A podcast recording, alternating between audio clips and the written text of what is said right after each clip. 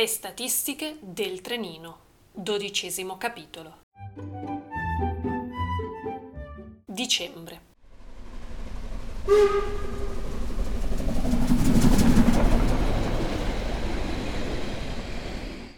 Il nipote di Lucia scorrazza su e giù sulla mulattiera sassosa. La tedesca ha un bel d'affare a tenerlo a bada. Lisetta, accanto, sorride. Il prossimo anno quel piccolo discolo scapestrato farà parte dei suoi nuovi piccoli pulcine, mentre quelli che ora la seguono esaltati avranno ormai spiccato il volo. La riunione ha avuto luogo qualche giorno prima e ad ognuno sono stati assegnati i propri compiti. Di lavoro ce n'è per tutti, ma la voglia non manca. La maestra sta portando all'altopiano la sua classe per l'ultima volta prima dell'arrivo della neve i turbin sono quasi tutti completamente restaurati e oggi verranno decorati per Natale. Anche loro, infatti, dovranno brillare nella notte più magica dell'anno. In ognuno i bambini metteranno una candela e nasconderanno una lettera. La candela verrà accesa da Lucia la notte di Natale e porterà i desideri scritti dai bambini verso l'alto. Chissà se un domani gli autori ritroveranno quei fogli vergati con grafia ancora incerta rispetto alla grandezza della vita Chissà se realizzeranno ciò che desiderano. Lisetta e Lucia non lo sapranno mai, ma i piccoli e per ora inconsapevoli protagonisti di questo rito un po' pazzo e pieno di magia, prima o poi torneranno in questi luoghi per mostrare ai loro figli quanto fatto e forse ritroveranno anche le parole scritte sotto la guida di una maestra grassottella e strana, ma che ha dato loro le ali per volare. Solo un turbin rimarrà vuoto. È quello della famiglia che si rifiuta di prendere parte al progetto. È l'unico che sarà triste, buio e freddo la notte di Natale. Lisetta spera di convincere gli affidatari a fare un giro quassù il 24 dicembre. Forse, accorgendosi della bellezza del tutto e del vuoto della loro vita, si uniranno alla gioia comune. La tedesca e il nipote accompagnano la scolaresca. Camminano tutti in fila indiana, stando attenti ai trattori. Luci e Gino stanno facendo la spola tra il paese e l'osteria con le provviste per la dispensa e gli attrezzi del mestiere. Padelle, pentolini, piatti, posate e bicchieri tintinnano nel cassone ad ogni curva, mentre dallo stretto abitacolo sbuffi di farina, fuggiti dai sacchi semiaperti del panettiere, si perdono nell'aria. Sembrano quasi dei trattori a vapore, delle locomotive che faranno da traino a tutti gli altri lavori. Lucia sorride tra sé, pensando che è una fortuna aver già portato le galline all'altopiano. Dubita che le uova sarebbero sopravvissute al trasporto. La gattara è in cucina a dirigere Lucio che impila pignatte, pulisce bottiglie, gestisce ansia ed eccitazione. Il fabbro e Franco stanno sistemando la sala da pranzo con panche, tavoli, sedie e legna per il camino. Sarà una bella notte la notte di Natale. Il menù è già deciso. Si parte dai piatti forti della gattara, lasagne nostrane e arrosto al forno. L'idea originaria era fare tortellini in brodo di pollo e cappone ripieno, ma la sola idea di tirare il collo a una delle galline superstiti, Franco si è sentito male e così hanno ripiegato su una più salutare, per lo svenuto, carne di manzo. Lucia si chiede come faranno quando ci sarà da ammazzare le mucche. Già prevede lotte intestine e si immagina Franco sulle barricate. Vabbè, ogni cosa a suo tempo. Dopo lasagne e arrosto si procederà con i biscotti della tedesca e le torte di Lucia. Mangiari semplici, mangiari di una volta, mangiari che riempiono pancia e spirito. Per la cena si è già annunciato mezzo paese e l'osteria non ha registrato il tutto esaurito. Di più, i 40 posti sono occupati dai soldati e dalle loro famiglie, oltre a qualche tavolo riservato per inviti di circostanza. Il sindaco, l'impiegata dell'ufficio proprietari terrieri e beni culturali che, inconsapevole, ha dato il via alla storia dell'altopiano, il notaio e il direttore della casa di recupero per tossicodipendenti e alcolisti Sant'Eustachio. Lucia si è chiesta, al momento della telefonata, cosa cazzo, sì, ha proprio pensato in questi termini, c'entrasse Sant'Eustachio, patrono dei guardiacaccia, con i tossici e gli alcolizzati. Ma a parte questo piccolo particolare, il direttore si è rivelato una persona entusiasta e gentilissima. Neanche il tempo di appendere il telefono ed è partito alla volta del monte per conoscere da vicino Lucia e il suo progetto. La collaborazione inizierà in gennaio con tanto di fondi, contratto e supporto infermieristico all'occorrenza. Lucia è convinta che non servirà nessun infermiere quassù, ma non ha avuto il coraggio di spiegarlo ad un entusiasta e baldanzoso direttore. In ogni caso, per festeggiare il momento, alla cena di Natale ci sarà anche lui, che, siccome è vero che le apparenze ingannano, è alto un metro e un tappo, magro come un insetto stecco, ma mangia per dieci. La gattara è stata prontamente informata e calibrerà le porzioni. La tedesca aumenterà i biscotti e Lucia si regolerà con le torte. Fabio sta finendo di aggiornare i contenuti del sito e la pagina delle prenotazioni per l'osteria da Pio Sgrinchio è un vero successo. La gattara ha da spadellare già per tutto gennaio e se si continua così, presto necessiterà di un aiutante. Il direttore ha prontamente trovato tre o quattro persone che hanno bisogno di ritrovare se stesse e che saranno felici, con il nuovo anno, di uscire da Sant'Eustachio ed entrare nella cascina Marie. Lucia è sorpresa, non si aspettava tanto interesse ed entusiasmo. All'altopiano in macchina non si sale, divieto tassativo del condottiero, unito a semplice constatazione logica.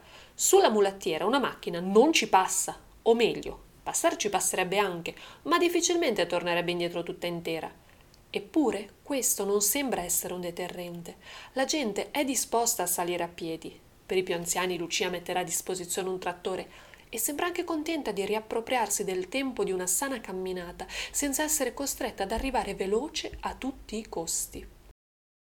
Con la primavera Lucia vorrebbe portare all'altopiano anche gli asini, poi organizzerà un servizio di asin bus e allora ne vedremo di tutti i colori.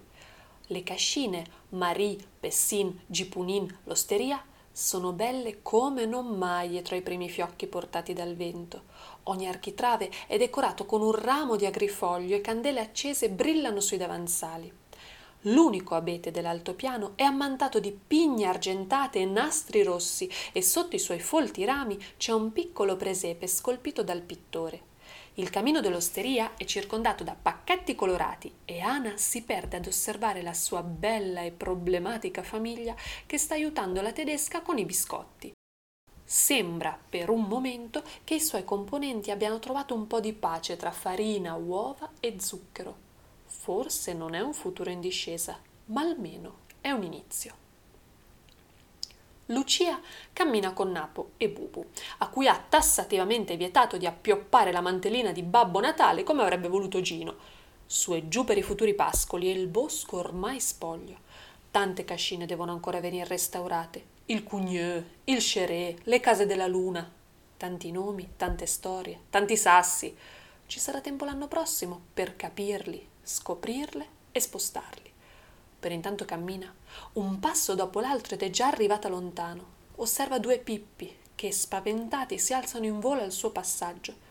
Chissà se anche gli aeroni vorrebbero volare come gli aeroplani o se sono gli aeroplani ad invidiare la calda eleganza degli aeroni. Ecco, questo è un vizio che non le è passato e che forse non le deve passare, perdersi nei suoi pensieri e nelle sue riflessioni, che sia bello o che sia brutto, che faccia caldo o freddo, che sia solo o in compagnia, ogni tanto il cervello di Lucia parte per la tangente e si sofferma a rimuginare sulla vita, sulle persone e su se stessa. È strano, ma anche quando pensiamo di essere completamente concentrati sugli altri, in realtà siamo sempre solo egocentrici. Nella nostra testa gli altri esistono solo ed unicamente in relazione a noi. Quanto ci fanno stare bene, quanto ci fanno stare male, quanto sono più brutti di noi, quanto sono più belli, cosa possiamo fare per evitarli, cosa possiamo fare per aiutarli, e via dicendo. Lucia pensa agli altri. E così facendo? Pensa a sé di strada ne ha fatta molta, ma non è ancora finita. D'altronde, un progetto, se è un buon progetto, non finisce mai, può solo continuare. Eccola, è arrivata. L'alba della vigilia di Natale fa capolino dietro ai vetri incrostati di ghiaccio. Lucia e Fabio hanno dormito all'altopiano questa notte. La cascina Marie li ha accolti nel suo caldo grembo. Anche Lucia e la gattara hanno dormito al Pessin, questa, in realtà, non è una cosa eccezionale. È da quando hanno terminato i lavori che si sono trasferiti qui in pianta stabile insieme a tutti i gatti della colonia felina del paese. Marcantonio e Cleopatra, Re Sole e Maria Antonietta hanno fatto gli onori di casa ai nuovi venuti e ora, forti del numero, tengono a bada senza problemi Napo e Bubu, che per l'appunto hanno preso l'abitudine di stare bene al largo dal territorio nemico.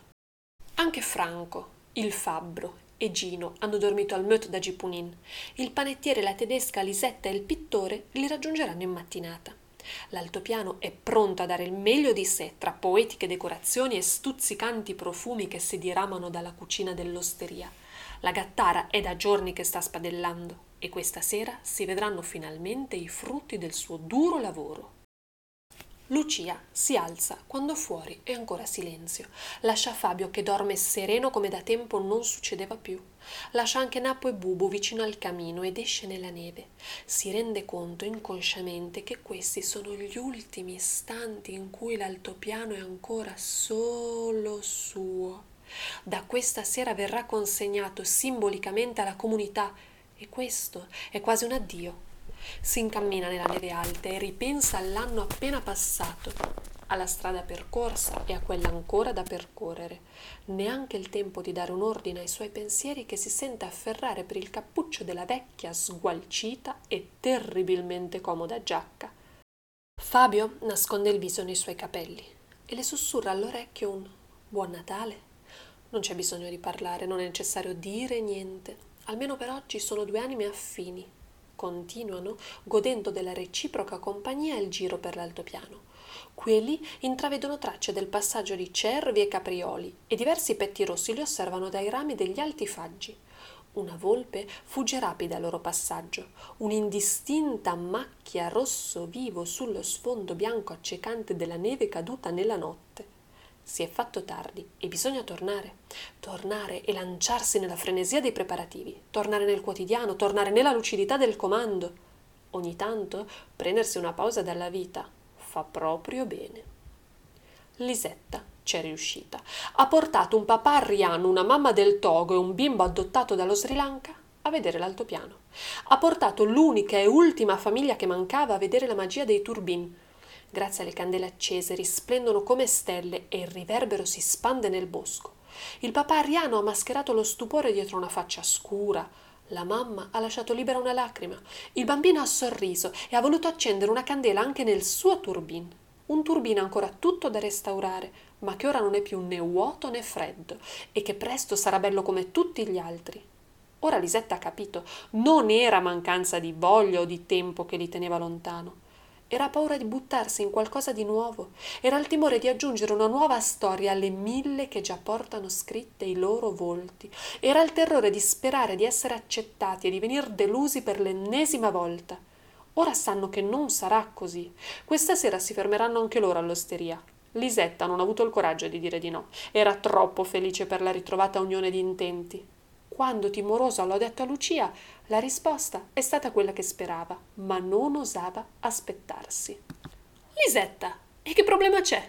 Da soli è bello, ma insieme lo è molto di più. La gattara prepara al volo un'altra teglia di lasagne e le torte vedranno fettine un po' più piccole, ma tanto più buone. E così la festa di Natale ha avuto inizio. Un vociare allegro preannuncia l'arrivo della truppa chi scalpita, chi arranca e chi dietro sta in bilico sul trattore. Dalle 40 bocche iniziali siamo arrivati quasi a 50. Le lasagne della Gattara fanno un figurone e i brindisi si sprecano. Decine di nuovi progetti prendono forma questa sera tra le mura dell'osteria. E così, tra una fetta d'arrosto e un biscotto al burro, si scopre che il papà Ariano è un professore di agraria, il direttore di Sant'Eustachio è un vinificatore per passione e il sindaco conserva ancora la ricetta del formaggio dei suoi nonni. Storie su storie si intrecciano tra caffè e fette di torta. Se queste storie si svilupperanno, resta tutto da scoprire. I bambini giocano un po' dentro e un po' fuori e a Napoleone sembra di ritrovare gli anni della giovinezza, quando era insieme ai suoi bimbi nella scuola elementare. Chissà che fine avrà fatto il bidello che lo prendeva a legnate. Napo non crede sia andato in paradiso, ma essendo solo un cane non si azzarda a riflessioni più profonde. Al momento di aprire i regali, la gattara si commuove come non mai nel ricevere da Lucia un quadernone bianco intonso. Solo la copertina è decorata e una scritta brilla in lettere argentate le ricette dell'osteria da Pio Sgrenchio scritte da una cuoca d'eccezione. Starà a lei riempire le pagine con la sua sapienza popolare e tramandare alle future generazioni la perizia delle sue mani d'oro. Tanti gli auguri e i regali che vengono scambiati. Una nuova forgia per il fabbro, un cappello e un bastone da pastore per Franco, una fornitura di pezzi di ricambio per il trattore di Lucio, una serra per la tedesca e un cucciolo per Gino. Lucia viene sommersa dalle emozioni ad aprire regali semplici ma fatti con il cuore un maglione dalla gattara, la ricetta segreta delle mitiche pizzette del panettiere, una mappa dell'altopiano dal pittore, un elmo da generale in argento da Lucio, Gino, Franco e il fabbro, e mille pacchetti e paccotti da tante persone del paese da cui mai si sarebbe aspettata nulla. La motivazione è una sola. Grazie per averci regalato la speranza. Lucia è sopraffatta. Lucia ha ritrovato la sua famiglia. È notte fonda e ormai Gesù dovrebbe essere nato a quest'ora. Gli invitati sono lentamente scesi alle proprie case e i soldati hanno deciso di comune accordo di andare a letto. L'ordine e la pulizia dell'osteria possono aspettare fino a domani. Fabio abbraccia Lucia e la conduce stanca ma felice alla cascina Marie. Si tolgono i vestiti di un giorno speciale e indossano il pigiama di una notte di pace. Prima di addormentarsi, Fabio fa scivolare nelle mani di Lucia una busta. È un cartoncino un po' vecchio e un po' ingiallito, con una decorazione rossa e dorata che risale almeno a 70 anni prima. Lo ha trovato nella tasca della camicia di Nando quella terribile mattina in cui se n'è andato. Forse giustamente, forse ingiustamente, non l'ha voluto condividere con nessuno fino ad ora. Era una donna forte, Marie, un po' come lo era la sua Lucia. Era una donna da non lasciarsi scappare. Lucia inizia a leggere. Caro Nando, per questo Natale, con tanto amore, ti ho fatto una bella calza. Se mi prometterai di essere un buon marito e un bravo lavoratore, se non farai tardi la sera, se non metterai le dita nel naso e ti ricorderai di potare le piante da frutto della cascina, se mi prometterai di essere un buon padre, se la smetterai di farmi la posta al mio posto di lavoro, se saremo felici, io ti prometto fino da ora che mi impegnerò con tanto amore e tanto affetto a farti per il prossimo Natale anche l'altra calza, perché da soli è bello, ma insieme lo è molto di più. Buon Natale, con amore, la tua futura moglie, Maria. Lucia guarda Fabio con gli occhi lucidi. In un modo o nell'altro Nando e Maria sono riusciti a farle gli auguri. In un modo o nell'altro sono riusciti a farle ritrovare Fabio. Lucia, vuoi diventare la mia famiglia? L'anima di Lucia sta pensando alle future meritate vacanze. Finalmente potrà godersi un cocktail e un massaggio ai piedi e si prenderà un po' di riposo dopo tutte le ore di straordinario che le è toccato fare. Un anno fa si era data tempo 12 mesi per ritrovare una perfetta unione con la sua lunatica umana. Non era per niente sicura di riuscire nell'intento. Ma così non si poteva andare avanti. 52 settimane per decidere se vivere o morire.